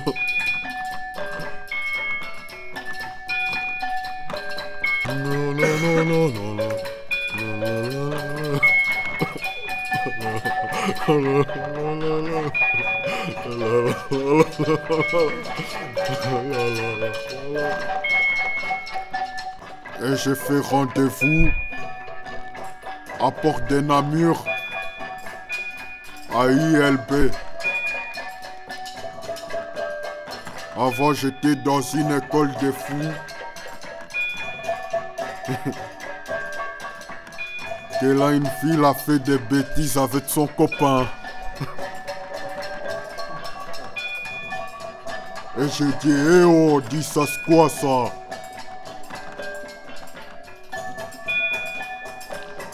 Ah bonjour. Allô, oui, j'arrive. Pas de problème, monsieur. À tout à l'heure. Pip, pip, pip. Je t'attends. Pip, pip, pip. Dépêche-toi, j'ai pas le temps. Moi, j'ai plus la patience d'attendre. Allez, dépêche-toi là. Sinon, moi, je vais devenir fou, hein. À fond la caisse. À fond la balle. À fond la casquette. À fond la caisse. À fond la casquette. À fond la caisse. À fond à la casquette. À fond la caisse. À fond les balles. À fond les balles. À fond la caisse. À fond les schtroumpfs. À fond la rue. À fond les baskets. À fond les baskets. Ras la casquette.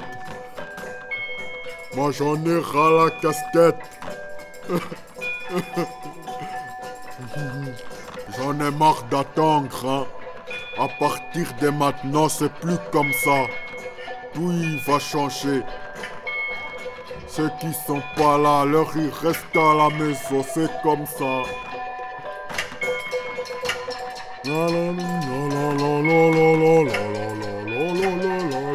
lo, lo, lo, lo, lo, lo, lo.